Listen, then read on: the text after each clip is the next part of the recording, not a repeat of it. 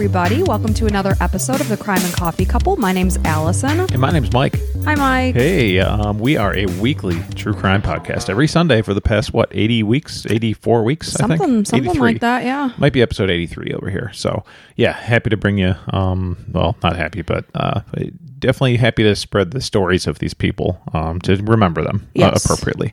So uh, yeah, we do this every week. Uh, Allison's been doing most of them. I'd say ninety point nine percent. I was thinking about that this morning. I'm like, I don't think Mike has covered a case in months. Yeah, well, I've been out of uh, out of the office this week, so that's at least an excuse for this week. Went to Chicago for an entire week for, For work, yeah. yeah, and that's why I didn't put up the uh, latest YouTube video. But we got two of them coming. I'll, I'll make sure they're both out today. Yeah, that's I'll- my uh, my my direct promise. I'll stay on them for that. Yeah, yeah, you will, and um, that way you can see what Allison's wearing right now. It's super adorable, in my opinion. So if you don't like it, then you know go shove pound sand. but um, I it's are these in now for ladies like I, jumpsuits? I don't know what's in and what's out, Mike. Ah, well- I'm not in in with the times. Um, it's we talked about this last week. It was like a romper that I was wearing. Yeah. And it was uh, it was okay. I know we put it on Amazon Addiction, Allison's Amazon Oh, we Amazon did. Addiction. So I probably shouldn't have put that one because I had just gotten it. I hadn't sufficiently tested it. Oh, maybe I'll take it down. So, you didn't like it as much. I mean, it's fine. It's it's not as nice. So I was This one- looking around. I'm a big fan of this one. Sorry to cut you off, but I mean, it's. Uh, I think your butt looks the best in this one. I just want to put my hands into it and then squeeze your little butt cheeks. That's a lot of information there. yeah, probably TMI, but hey, I am who I am. So I'd seen a girl wearing this particular romper when we were at your brother's wedding and I was getting my hair done. She was wearing it, the girl who was doing my hair.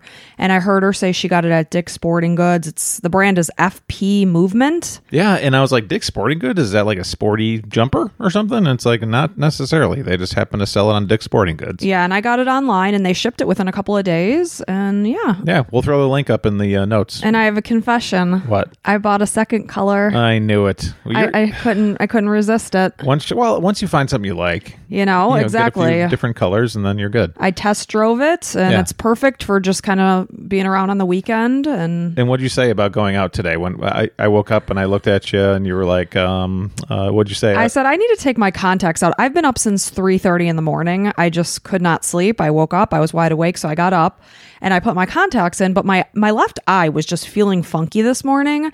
So I uh, at what 6:30, 7:30 you came out. So I had been up already for what 4 hours.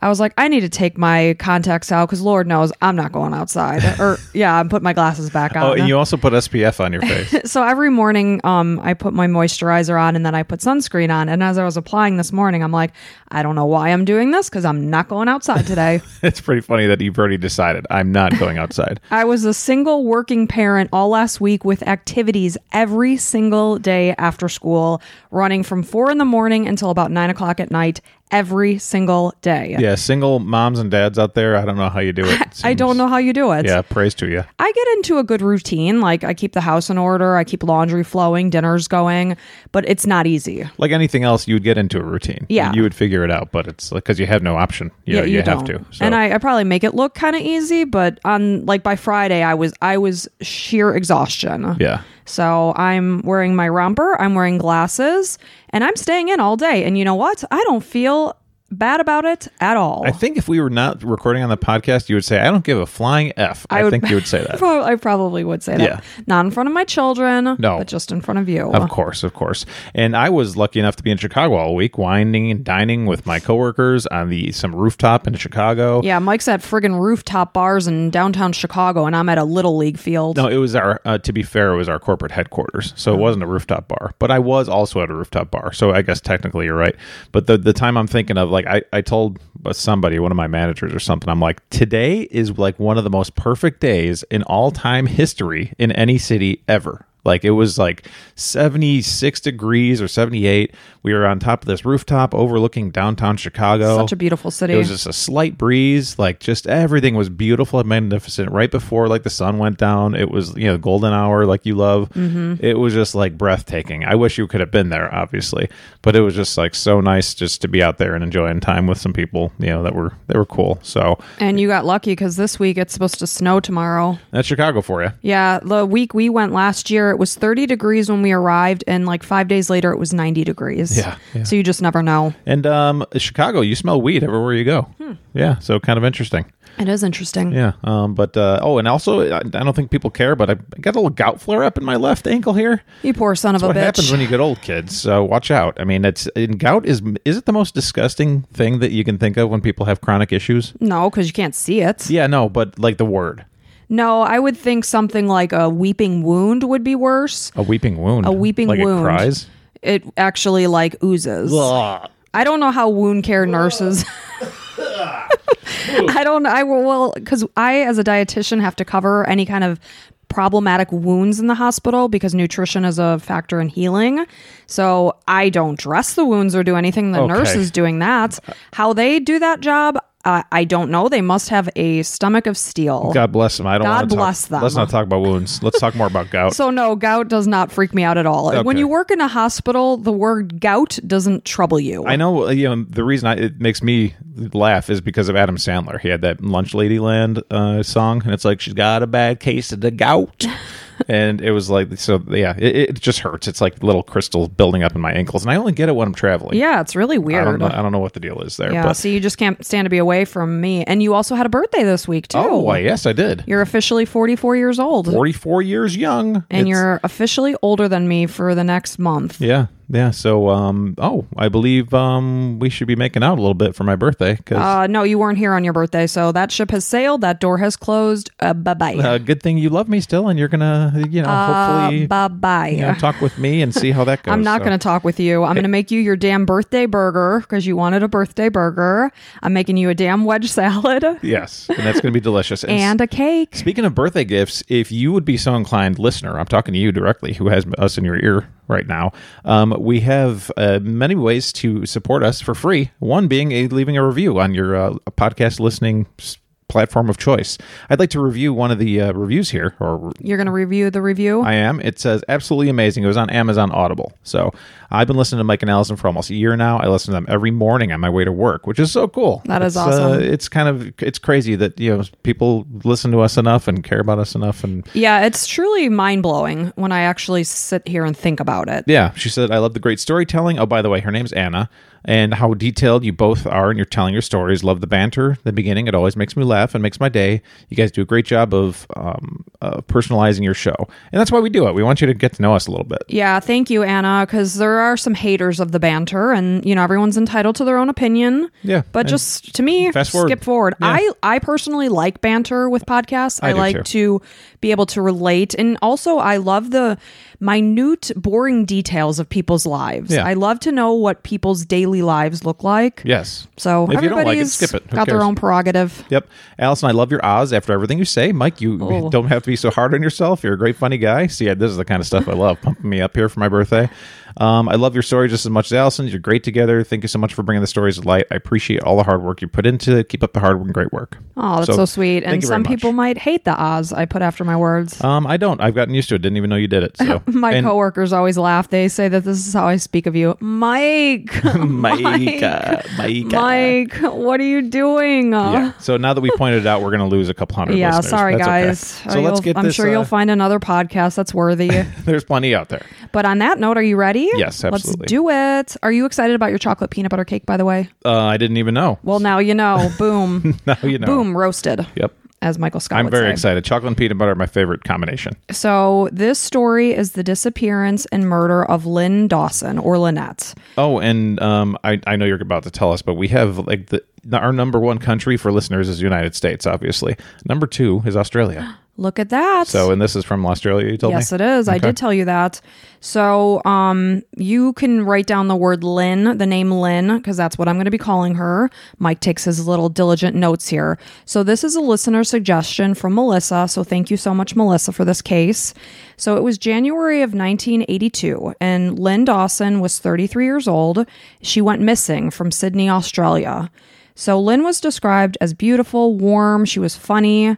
The story of her disappearance, it didn't initially make headlines at the time because she wasn't reported missing right away. Hmm. So, Lyn's husband, Chris Dawson, he worked as a PE teacher at Cromer High School. He was a fantastic athlete himself. He was part of Newton. I'm, I'm, I'm hoping I'm saying that right. Newtown, maybe. Just to uh, go ahead and put it out there, you're going to mispronounce some things. Well, I will tell you that I did look up the pronunciation of any of the trickier towns and I wrote them phonetically on my sheet. So I hope I don't make anyone cringe from Australia. let's go with Newton. Yeah, we'll go with New- Newton um, High School. He was a, like I said, a fantastic athlete, and he was actually part of a rugby league. He played alongside his twin brother Paul, who also happened to teach at the same school. I guess they were exceptionally close. If I could be selfish right this second, I freaking love rugby. I love watching the rugby eights on ESPN. Like it's just so fan. I I am mesmerized by it. Hmm. It's such a cool sport. I wish we liked it more in America here. Yeah, I've really, I have to admit that I never really watched it. Remember, I was going to play rugby in college. I said? Yeah, you had an idea for like 30 seconds. You're like, maybe I'll join the rugby team. And I looked at some of those girls, and you were 5'2", 120 pounds, and I was like, those girls can like hit hard, man. You're probably gonna die, and I don't want you to die. So I decided not to. Yeah. So both men were very good looking. They started in the modeling industry before moving on to play rugby. So on the morning of Friday, January 8th, 1982, Lyn spoke with her mom, Helena, and they planned to meet the next day on the 9th at the Northbridge Baths. And this is basically like a local beach area on Sydney's North Shore. They then planned to meet up with the rest of the Dawson family the following day. According to uh, Chris's eventual police statement, he said that he dropped Lyn off at the Mona Vale Shopping Center on the morning of January 9th.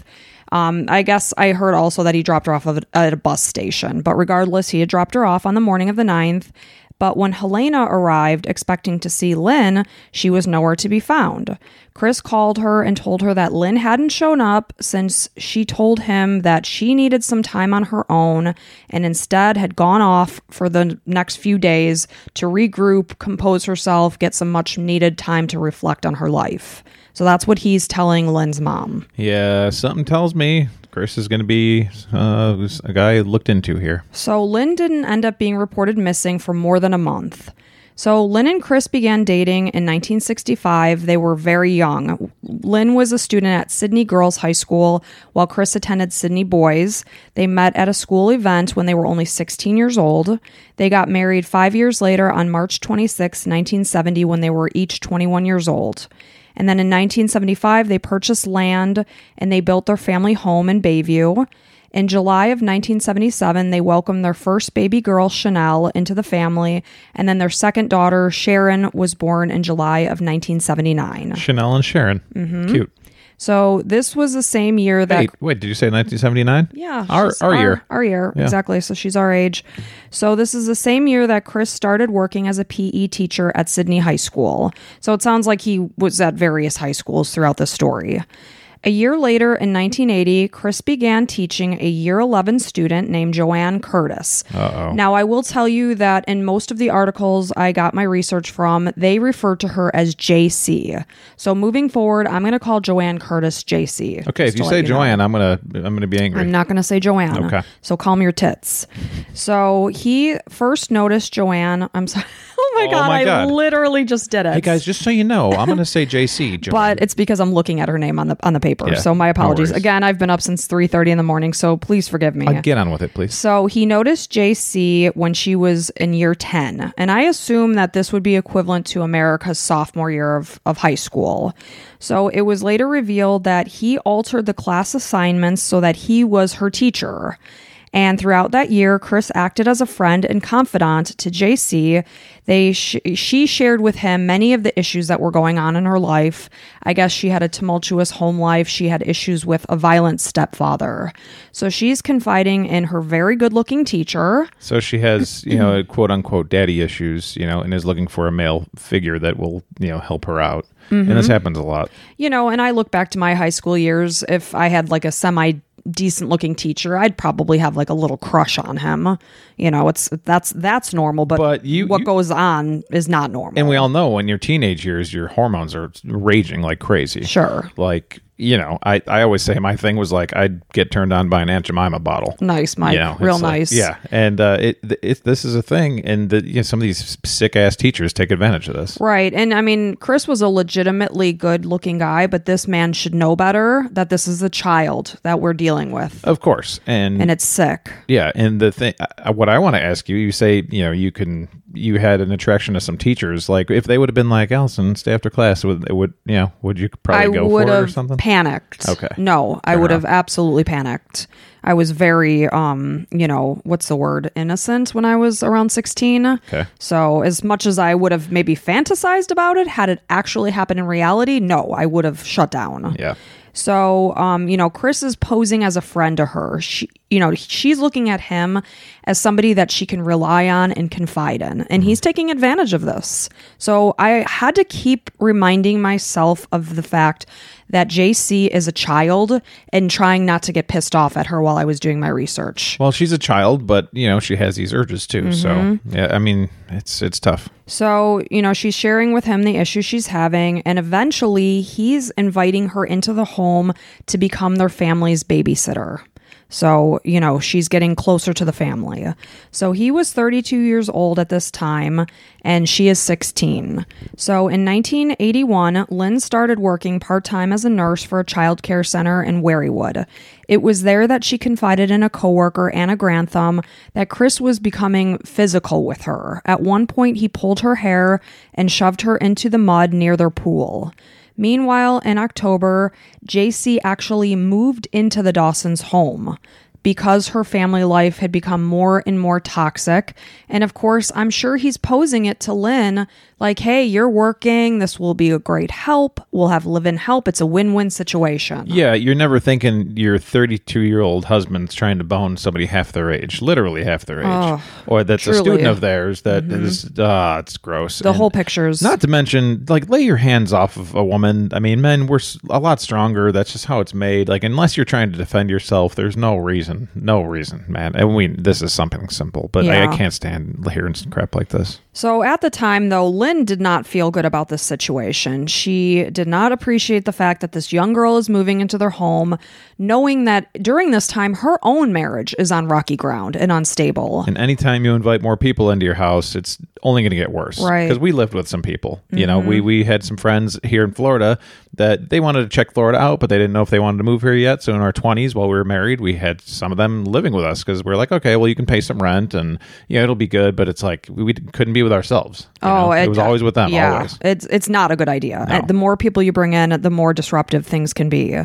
So the couple, you know, is on rocky ground, and this is only worsening this situation. But I will tell you that JC later did say that Lyn always did treat her well and made her feel welcome because I oh. think Lyn was just a good person. She saw what JC wanted, you know, needed like a, a home. Right. And she's literally, like you just said, twice this child's age and could be like a mother figure to her. Absolutely. Meanwhile, her predator of a husband is actually taking advantage of this situation.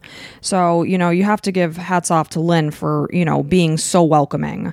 So, at one point, the couple got into an argument around this time.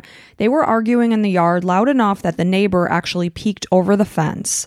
She saw Lyn clutching one of her daughters as Chris was shaking Lyn by the shoulders. She could hear that they were arguing about the fact that JC had moved in. So soon after, Chris had surgery. I guess it was some sort of nose surgery. I'm not entirely sure what that was about.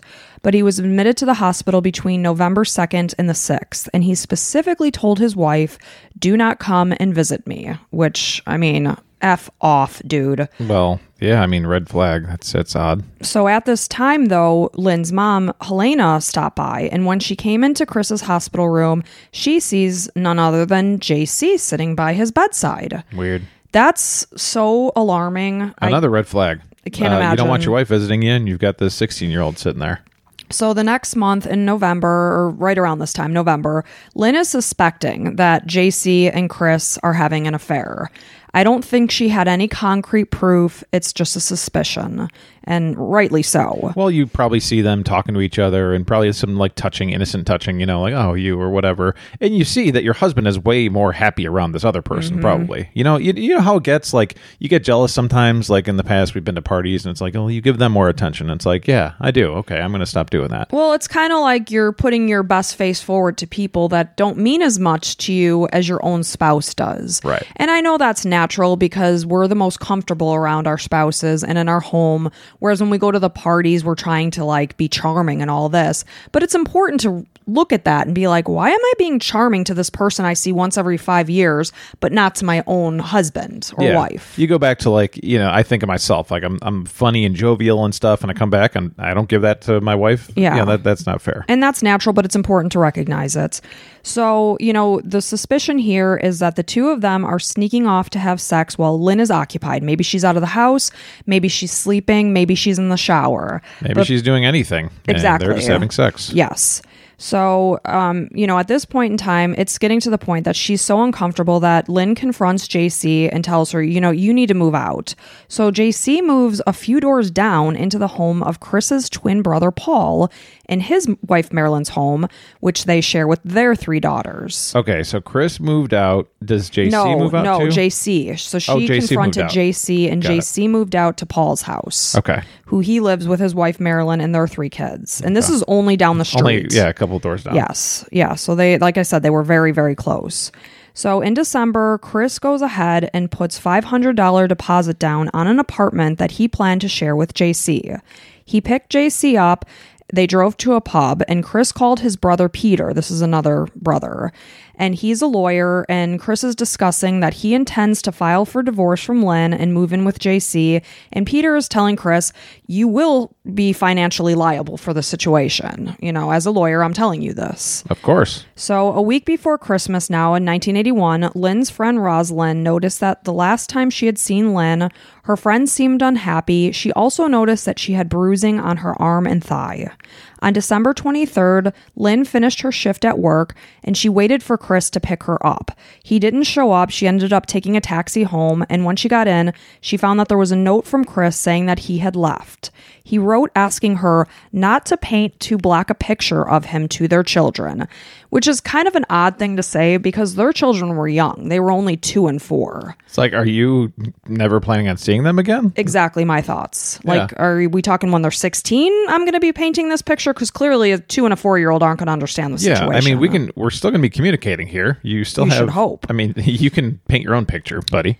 But at this point in time, Lyn has no idea. She has no idea what to expect. So she told her sister that um, Chris had taken his clothes. He had also taken his pillow. She was very upset. She wasn't sure if he'd be coming back. She had no idea.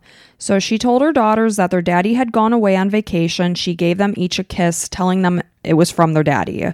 So for Christmas, Lyn's siblings invited her to their house, but she told them she wanted to stay home and see if Chris is going to come back, thinking, you know, Christmas is a family time. Maybe he's going to see the light and come to some senses and say, "Hey, I want to be with my girls." Like more common normal people. Right. But, you know, that d- that didn't happen. So little did Lyn know that Chris and JC had packed up. They had set out to drive over a thousand miles from Sydney to Queensland.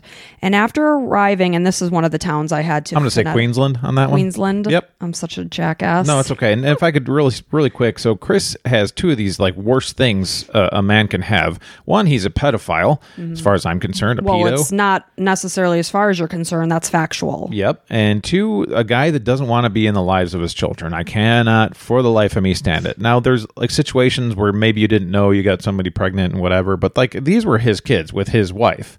And you don't plan on being part of their lives. Like, I cannot fathom that. And I can't respect any man who chooses to not be in his, his, his lives of his children that he b- brought to this world. Mm-hmm. These kids didn't have a choice of coming into the world. Right. You you made it happen, and you don't want, want to have any like kids need a, a relationship with a father. Their father, a father figure, you know, as you can see by JC, who you're taking advantage of because you're a sick piece of shit. But that's two disgusting things. I'm sure there's a million of this guy. Right. And like I said, they're two and four. Like, what a magical time of year to be with your kids. And he's choosing to drive off with a 16 year old. Like, what? wh- Magical part of their lives. your- You'll never see them as two and four year olds again. where are your priorities? Like, where is your brain? Obviously, it's in his penis, but it's just disgusting. So, um, you know, he's driving over a thousand miles, and this is the town that I had to, I was going to completely botch. So, again, I hope I do it right. So, they arrived in Murwillumbah. Murwillumbah. It was 500, uh, 500 miles up the coast from Sydney. They stopped because JC said she wasn't feeling well. And it was turning out that she was really not happy with the situation and this move. You know, she's 16. She's probably panicking because reality is setting in. Well, he's treating her like an adult. Meanwhile, she's a kid. She's a kid. She has no idea what's going on. She's scared and whatever. Yeah, I, I get it. So they returned to Sydney. They arrived somewhere around Christmas morning. They spent the day with Paul and his wife Marilyn. And of course, they're only just down the street from his own home.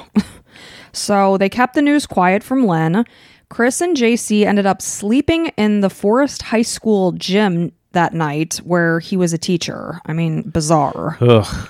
And she, JC, ended up going back to her mom's house. She stayed there until she had a violent altercation with her stepfather. At that point, Chris went and got JC and brought her to her sister's house in Neutral Bay. She stayed there for a week, and Chris visited her most days. Wow. So Did on- Chris do anything to the stepfather? No, not that I. There was no report of that. Okay. So on New Year's Eve, Chris contacted Lyn. He told her that he was going to attend a party on a yacht in Pittwater. Lyn suggested, Why don't we go as a family? And Chris refused. It was later revealed he never even ended up going to this party. Instead, he spent the night with JC in his car.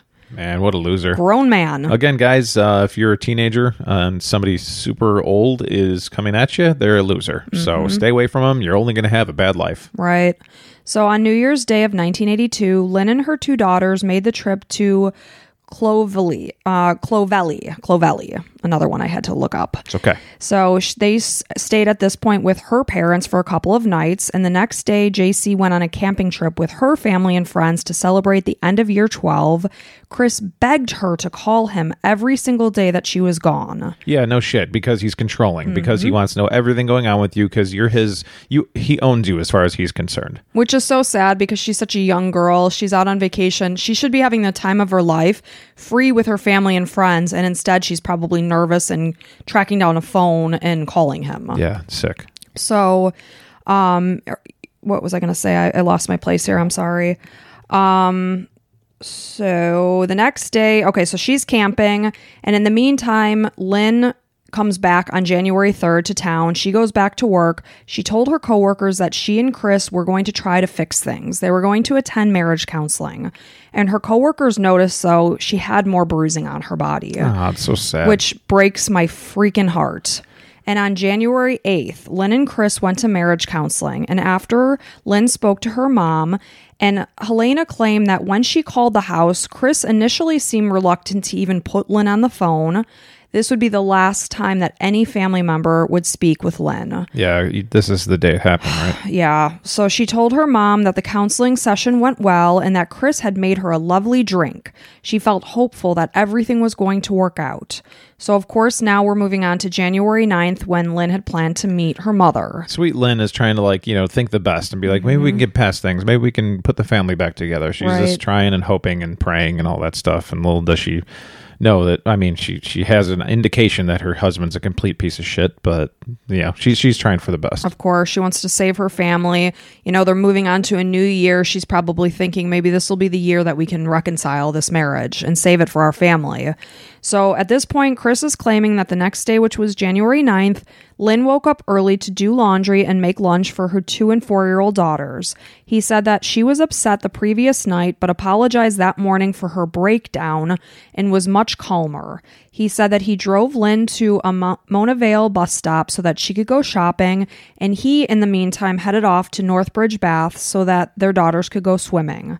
Lyn was supposed to meet him there that afternoon before meeting her mom, but she never arrived. Helena remembers that when she did arrive, Chris appeared agitated and asked if Lyn had contacted her. He later said that Lyn called him and told him that she needed some time away.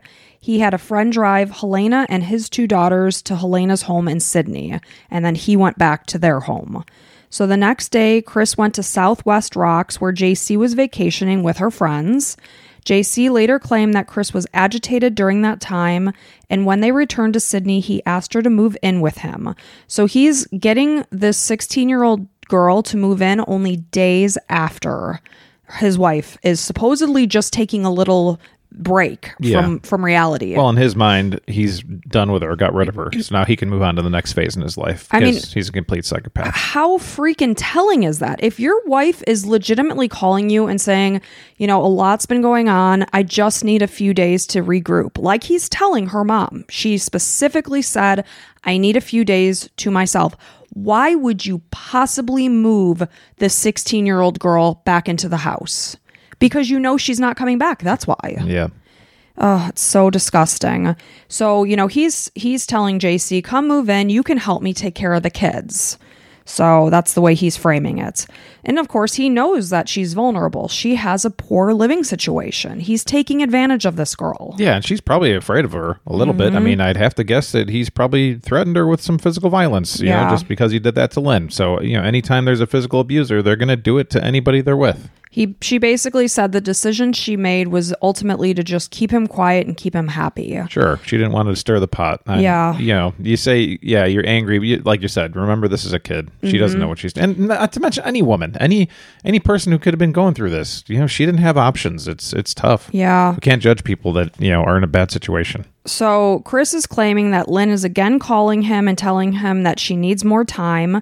He contact, ta- contacted her work, excuse me, told them that she would be off for the next week since she was sick. So three days later, um, or three days after Lyn was last seen, it's uh, somewhere around January 12th. A purchase was registered on Lyn's bank card for Katie's Narrabeen, and then on January 12th, there was another purchase from Just Jeans Narrabeen. Chris ended up saying that the last contact he had had with his wife was on the phone on January 16th.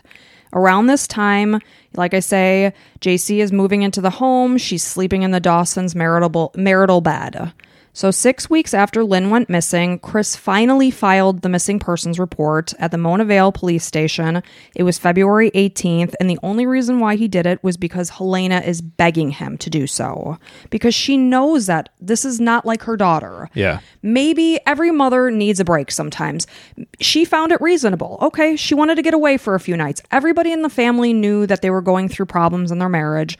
It would have been pretty reasonable for her to do that. As a mother, you think, okay, a long weekend. Then you talk yourself into, okay, a, a week. She, you know, and then okay, a little longer than a week. Maybe she's really enjoying the time off, and then all of a sudden you're like, okay, something's wrong. Right. And the fact that she wouldn't have called her mom, who she planned on meeting that day, to say, Mom, I'm really sorry. I know we had plans to meet. I just needed some time. She never did that. And Lyn would have never done this. Yeah. So they know that something's going on, but at the same time, they have known Chris since he was 16 years old. This is somebody that they consider to be a family member. I mean, this is like me, like doing this to you. you and I met when we were 16. Except I'm not a piece of shit like Chris. So the family is holding out hope that he is telling the truth. But they realize that something's going on, so he does file this police report. He tells the police that she left on her own accord, that he had no concern for her welfare, and that he had last seen her on January 9th when he dropped her off at the bus stop. He had spoken to her, excuse me, multiple times on the phone, is what he's telling the police. On March 27th, Chris placed an ad in the Daily Telegraph saying, Lyn, I love you. We all miss you. Please ring. We want you home. Chris. In the meantime, he's got a 16 year old sleeping in the spot where his wife once slept. Yeah. Little uh, contradictory there. God yeah. bless. I'm, I'm sure you really, really miss, and you're actively having sex with a 16 year old. That's gross. Mm-hmm. Yep. So during April, there were alleged sightings of Lyn, but there was no evidence to prove the validity of this. On, in August of 1982, Chris submitted an antecedent report to police and put in for a court order for the dissolution of his marriage on the basis of abandonment. He told the police that his marriage to Lyn was strained due to her frivolous spending. Two months later, this request was granted. Chris was awarded all the marital assets, including the home and the children. In October, Chris removed all of Lyn's belongings. I guess he told Helena, uh, Helena that he was sick of having these items sitting there. He brought 10 garbage bag ba- garbage bags full of items to Helena's house. Yeah, but like do what you will with them. So he's basically removing all traces of Lyn from this home. Okay. So in 1983, Chris spoke to his friend Jeff for advice about filing for divorce and also made a formal affidavit for the application of property settlement, claiming that Lyn had abandoned their family home. And then family and friends came at around this time to visit Chris. They noticed that JC was wearing Lyn's rings, hmm. which to me is very unsettling. Yeah. Lyn's rings like uh not wedding ring or anything like that. Um, well, I will. I have reason to believe that yes, and I, I will tell you why in this in this next part here. Because that would be something Lyn would be wearing. right when she was gone. I mean, granted, right at this moment, I am not wearing my wedding rings because I don't sleep in them. Son of a bitch. yeah, and as far as I'm concerned, if I'm not wearing them, I'm single. Yeah, I guess so, guys. Yeah, send a message. Just kidding. So, I mean, I guess people do take their wedding rings off. So it's possible that Lyn wasn't wearing them when she was last seen. Sure. So that's what I would sus- It- suspect. and this is a whole year afterwards, like mm-hmm. 1983, and it happened in January of 82. Yes. So, wow. So, two years after Lyn went missing, Chris and JC got married on January 15th, 1984, at the. Because now JC is old enough to be married, 18. She's actually 19. 19. Okay. So they got married at their home, at the, um, you know, Chris and Lyn's home in Bayview. Paul and Marilyn were there as witnesses. JC was 19, Chris was 35. They moved then to the Gold Coast later that year and had Lyn's rings resized to fit JC. How freaking weird that you would take your wife's wedding rings and put them on somebody else's finger. And uh, okay, a little judgment here for JC. So, why would you be okay with taking an estranged wife's rings and making them your own? I think because she was so Just afraid. afraid of this guy. Okay, I don't blame her for that, but it's just like, man, women out there, stand up for yourselves. And I mean, but you're afraid of getting beaten by this piece of shit. So I, I understand where JC is coming from. Mm-hmm. Yeah, I and again I had to keep telling myself that because when I first read that I was like, "What the hell?" Like you'd be like, hell no. Yeah, never. Go get a real ring. Never. Yeah. So throughout 1984, Chris had all of Lyn's assets transferred to his name. He sold their house because, of course, he's he's moving into a new house.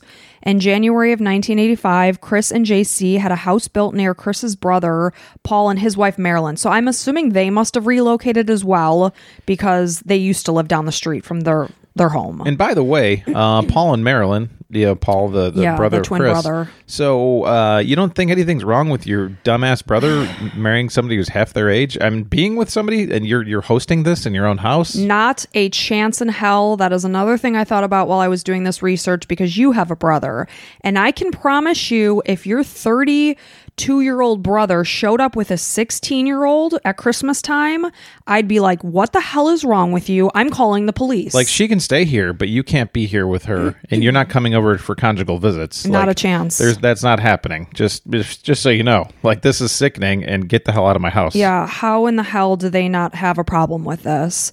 So it was 1985 then that JC gave birth to their daughter, and they would only have one child together. Ah, poor JC. So Chris began working at Keebra Park High School and later transferred to Coombabah. I hope I'm saying that right.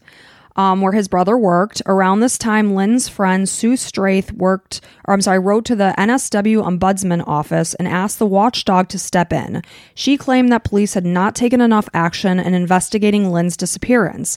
I don't No think shit. taken any Yeah, action. I mean, none. It, it sounds like nothing. None. Like she just disappeared, and they're like, okay, and then they wipe their hands. Well, this case is clean here. Mm-hmm. and senior police claim that there was no nothing to indicate that there was any suspicion of foul play. How about that? This woman is disappeared and hasn't contacted anybody. A woman that would have never disappeared and left her family is now gone. And this guy's marrying this chick half his age, and that's not suspicious. That's not weird. I mean, come on. this uh, this infuriated me. So between 1985 and 1990, JC claimed that her marriage began to deteriorate.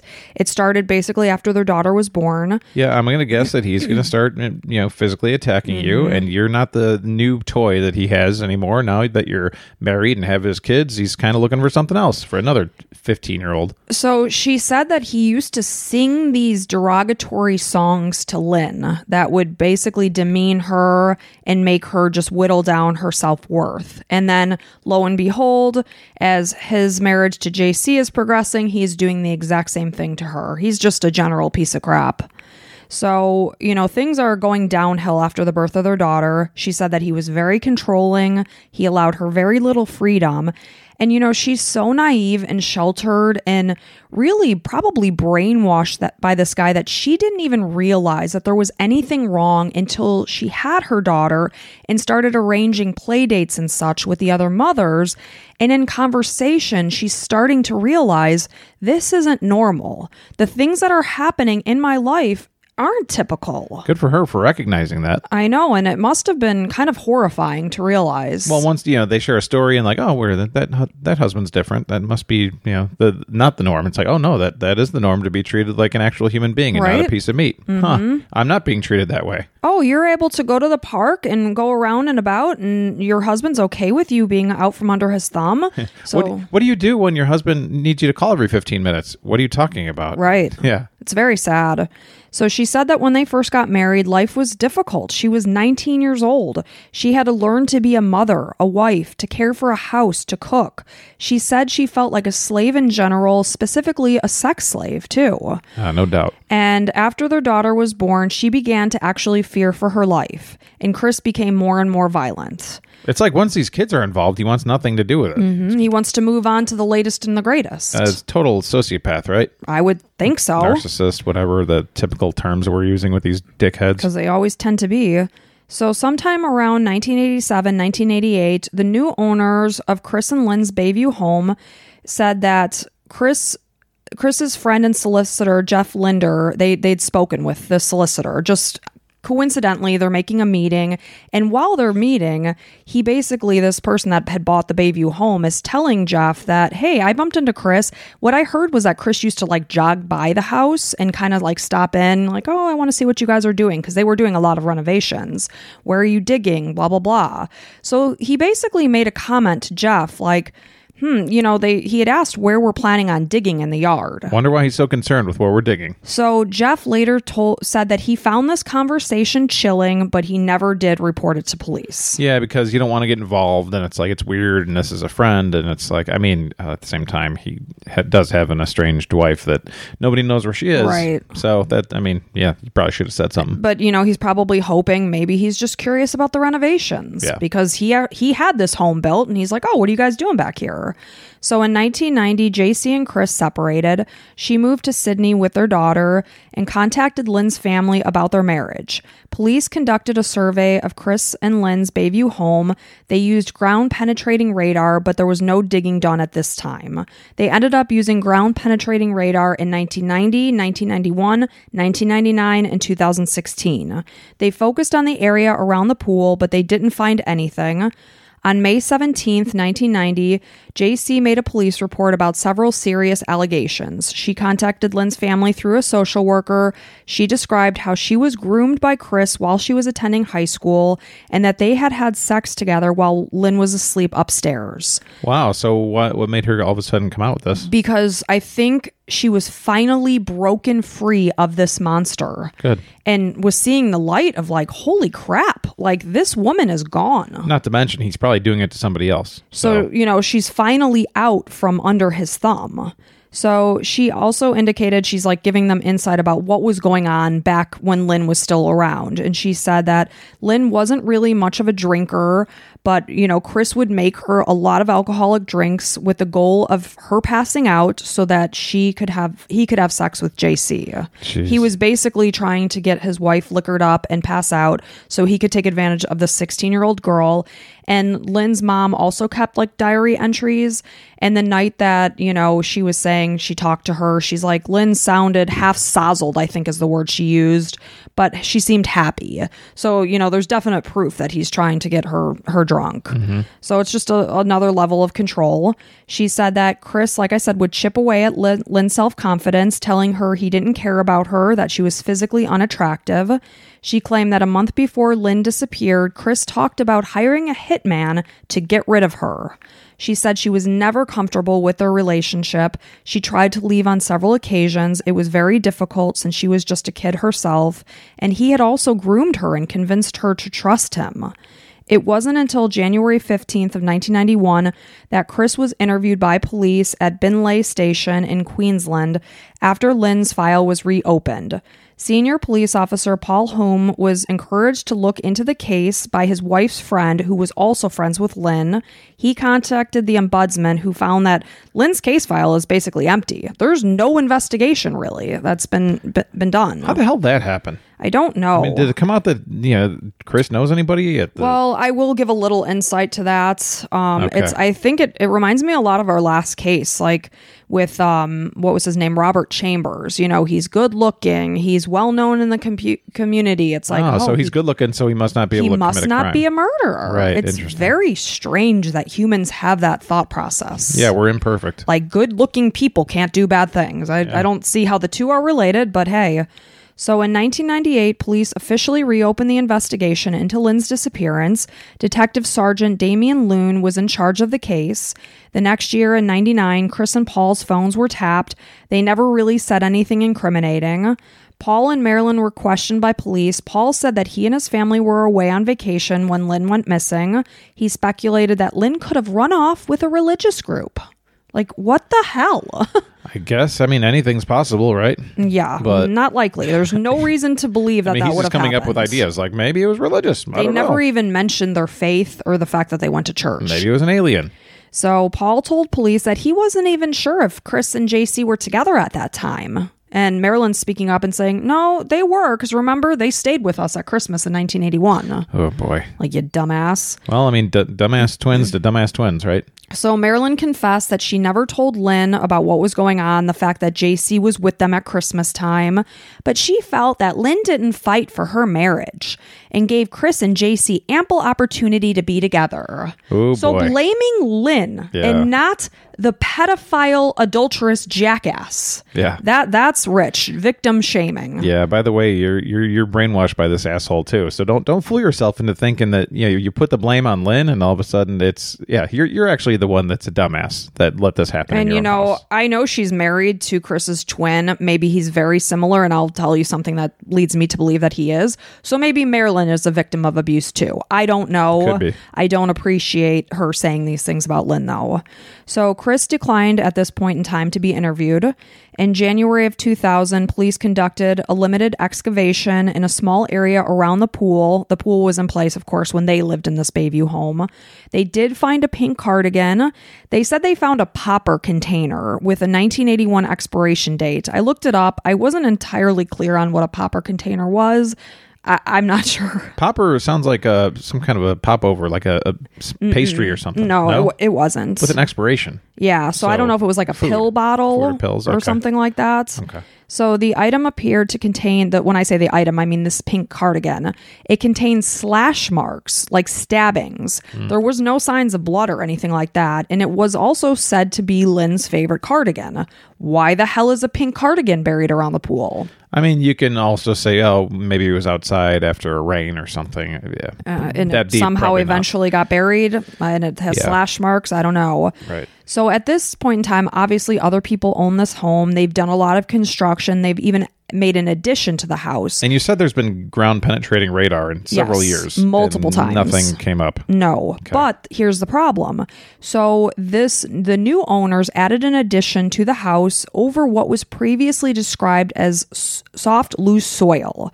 And some family and friends are convinced that Lyn is buried here, but there's now a home over the spots. Yeah. So there's no nothing happening there. You can't say exactly where it was because it's somewhere over that spot, under that spot. Right. You know, You're gonna have to dig in the obviously foundation or whatever. You'd be completely destroying this structure that is now on this property. So that hasn't happened. So family, like I said, believes that it's possible that Lyn could be buried under this new structure. Of course. So, and again, we know that Chris was coming by this house and asking the owners, "Where are you doing some digging?" So, it's very possible that she is. We we don't know. So the next year, it's February of 20 or two, um, excuse me, 2001, there was the first it's called coronial inquest, which is a formal hearing about the death or suspected death of a person. So they're holding this and it's speculated that Lyn was killed by someone she knew and it was recommended that charges be filed, but these are denied. Then again in 2003 in February, it's denied a second time. In August of 2003, the director of public prosecutions refused to prosecute on the basis of a lack of evidence. During the full hearing in February of 2003, over the course of five days, numerous witnesses are coming forward. They're alleging that Chris was a serial groomer of young girls, which he also shared with his brother Paul, ah. including JC when JC was 16 Oh no. which tells me why Paul was willing to have JC come and stay at his house. well, that's the thing. I mean, they. I imagine they're identical twins. I believe so because they were both models and they sure as hell looked alike in these ads that I saw. Yeah, and I mean, I had this conversation with somebody at my work trip recently. I was like, identical twins. I mean, they are the same person. They, you know, they they start as the same, and obviously they could be raised slightly differently. But if they grew up in the same house and went to the same schools, they're going to have a lot of the same interests and stuff. And, Mm-hmm. And they did. yeah, they're they're They were both teachers. They both played rugby. They were both models. Yeah, so this is the thing. If one is a pedophile, the other one has a strong indication. Like it, maybe the one didn't act on it yet, but that probably has it in their brain that they're attracted to super young females or whatever it is. And Yeah. that's so sickening. So the, both of these guys are full fledged pieces of shit. Yeah. Mm-hmm. Great. So in 2013, police offered a one $100,000 reward for any kind of information. They doubled it to 200,000 the following year in 2014.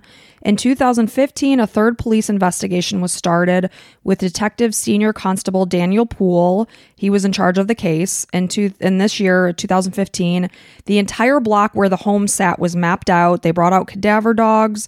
They did another dig on the property in 2016. I actually saw videos of it where they like had this machine that shook up the soil to like look for any kind of bone fragments or anything.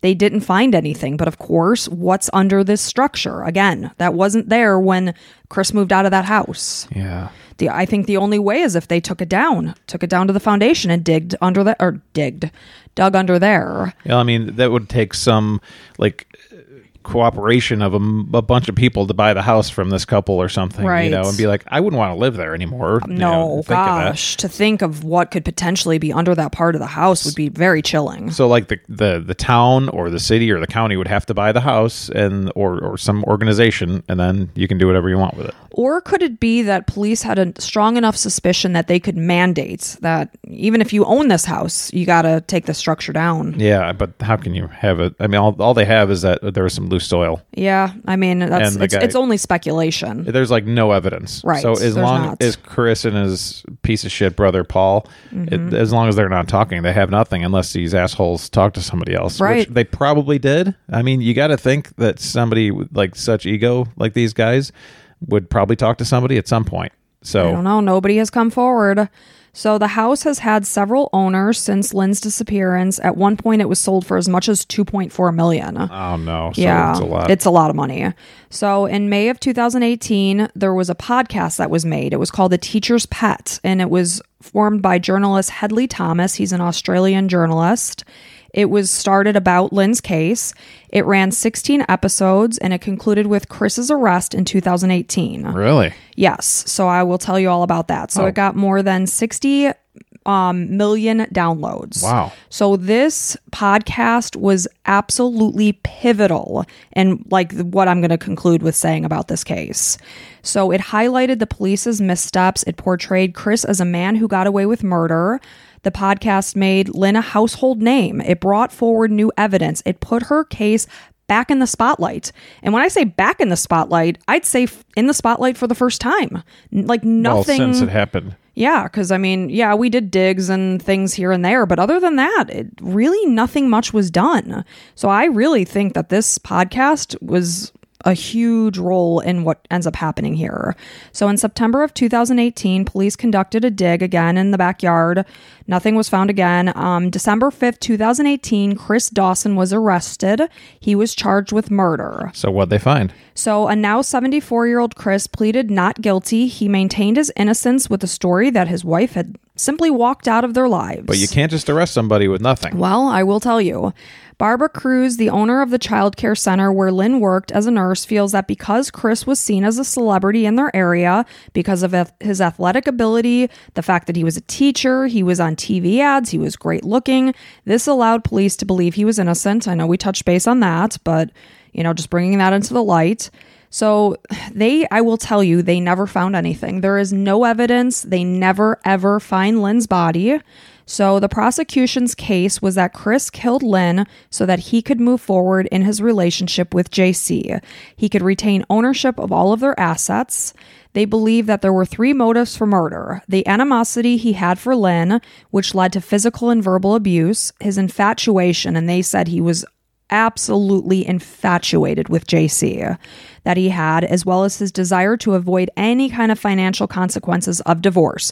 Because again, we do know he contacted his Paul, his brother Paul, who was a lawyer, and he did tell him, "You will have financial losses related to this divorce." Yeah, but like so in the United States, they would have nothing to stand on. I don't know how things are done in Australia, but uh, yeah, these these things are bad, but nothing. You need the the weapon or to find some or the, the you know person's body. I would think, but go ahead. I'm, I'm pretty sure that we've had arrests with no evidence. Um, that one An arrest, okay. that one case where we had done the Melanie whatever uh, the suitcase murder. They never had any body, or no, they did find his body. So I I take that back. Yeah, but go ahead. I'm Go- sure there have been arrests where there's no body or anything.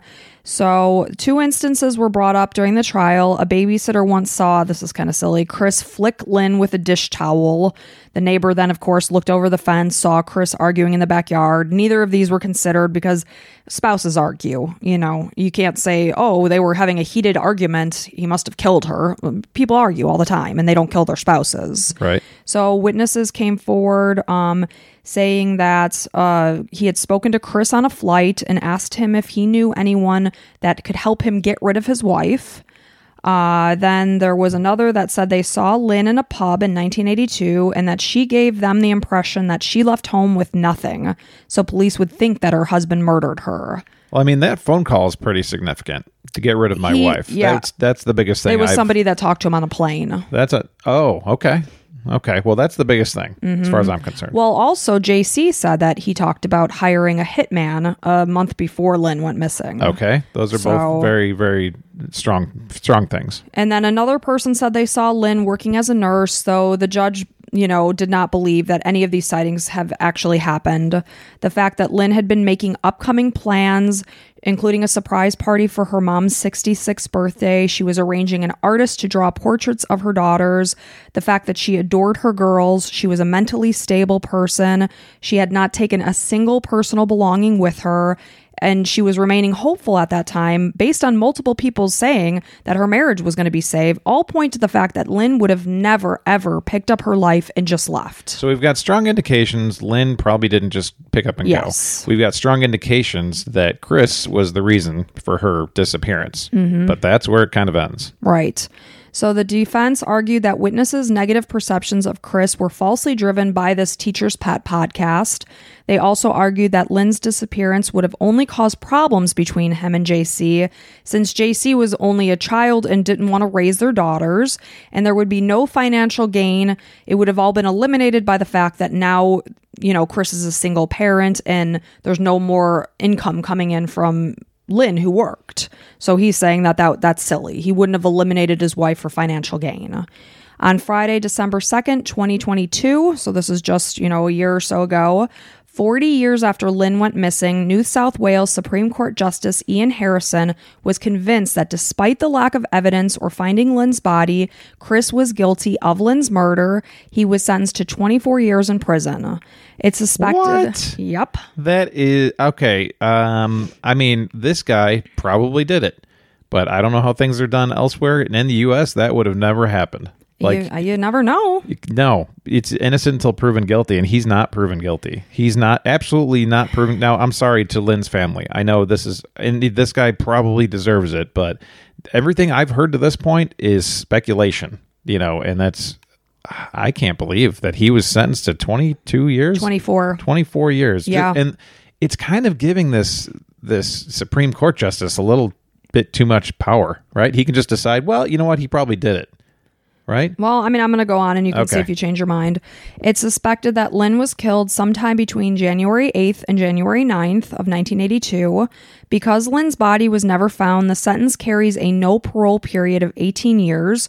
It's a new no body, no parole state law, which means that as long as her body remains missing, he will not be eligible for any kind of early release. During the sentence, the judge talked about the brutality of the crime, the selfishness of Chris, the fact that he disposed of his wife and mother of his children so that he could replace her with his teenage lover. Chris claimed that Lyn had called him several times. The judge found this very unlikely, the fact that she didn't contact her mother or any other family member, and instead, you know, she chose to call the person that was essentially driving her out of her home. It's the phone calls were probably obviously bullshit. So, police theorize that Lyn's body may be somewhere in the Central Coast region north of Sydney, believing that he Chris did travel to this location on Saturday, January 9th, 1982, having plenty of time since his kids were staying they said with a friend, but I they could have been staying with their grandmother. Regardless, he he had the house to himself. He could have had plenty of time to take care of of Lyn's body. So the area is over 200 square miles and far too vast of an area to be searched.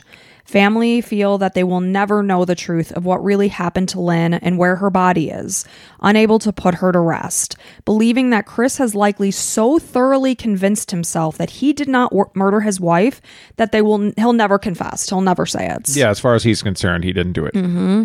Lyn's sister Pat feels that she can never forgive Chris for the cruel way that he treated her grieving mother. She never stopped searching for Lyn, often taking a train to Central Coast since that's where Chris said that Lyn was calling from.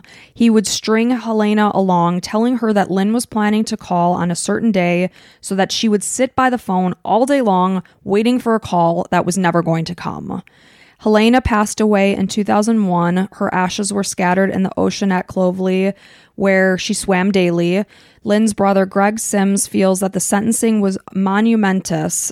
It was a moment of freedom that four, was four decades in the making.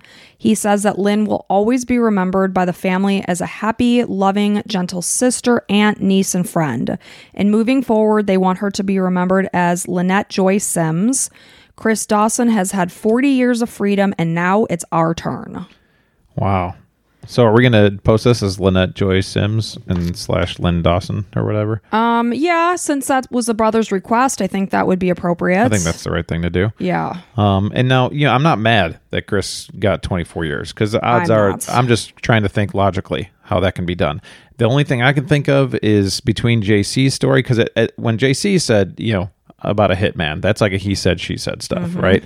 Then you have somebody else on the plane that said they talked to Chris. Then it's like, okay, we have two people corroborating that he was thinking about getting rid of his wife. Right. So that gives you pretty strong evidence, but I still maintain that in the United States, I don't think he would see much of anything. I don't know. I mean, I am any- certainly not a lawyer, so I don't know how many cases like this would be charged as guilty. Yeah, I'm not either, obviously, but pretty much like uh, you know, since we've done a lot of true You're crime like a lawyer. I'm pretty sure I could pass the bar, but um, right. yeah, I'm just kidding. So uh, yeah, that's I- I'm I'm glad Chris is probably going to die in jail Oh, likely. He's what, 74 years old? Yeah. 24 years? once he gets out, and uh, his brother Paul, um, you know, hopefully suffers something similarly without actually him killing somebody. So um, you know, you're both pieces of shit, and you should both be in jail. Yeah, So, I am very relieved. And, you know, the family was just like holding their breath throughout the whole trial, not knowing which way it was going to go.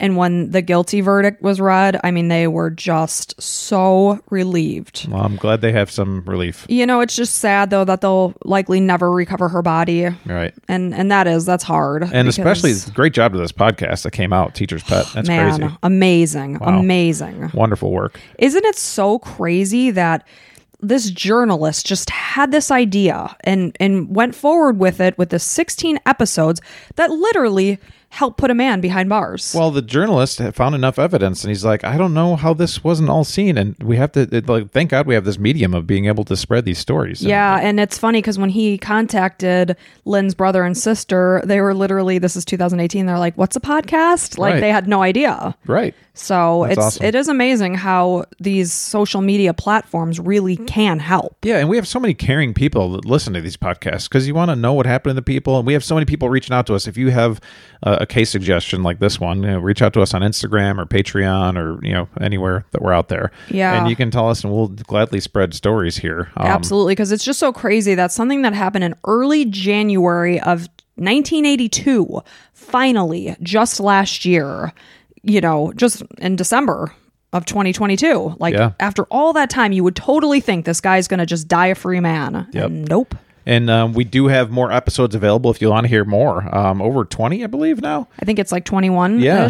Come uh, be a patron. It's uh, in the show notes. And we want to say thank you to our newest patrons, Silly Little Bit and Sharon. Uh, I'm not going to say her last name. Who I almost did. yeah. But um, Silly Little Bit likes horses. So she's got, um, they, they have a cute little horse picture on Aw, their thing. So, nice. Yeah. Uh, Well, thank, you guys so much. We'll welcome you over on Patreon with open arms. Yep. And you'll be getting bonus episodes up the yin yang. Up the yin and the yang. Yeah. So thank you for uh, telling the story of, of Lynette. Yeah. We appreciate it and, you know, rest rest in peace. But um, yeah, thank you for listening. And um, until next Sunday. Bye.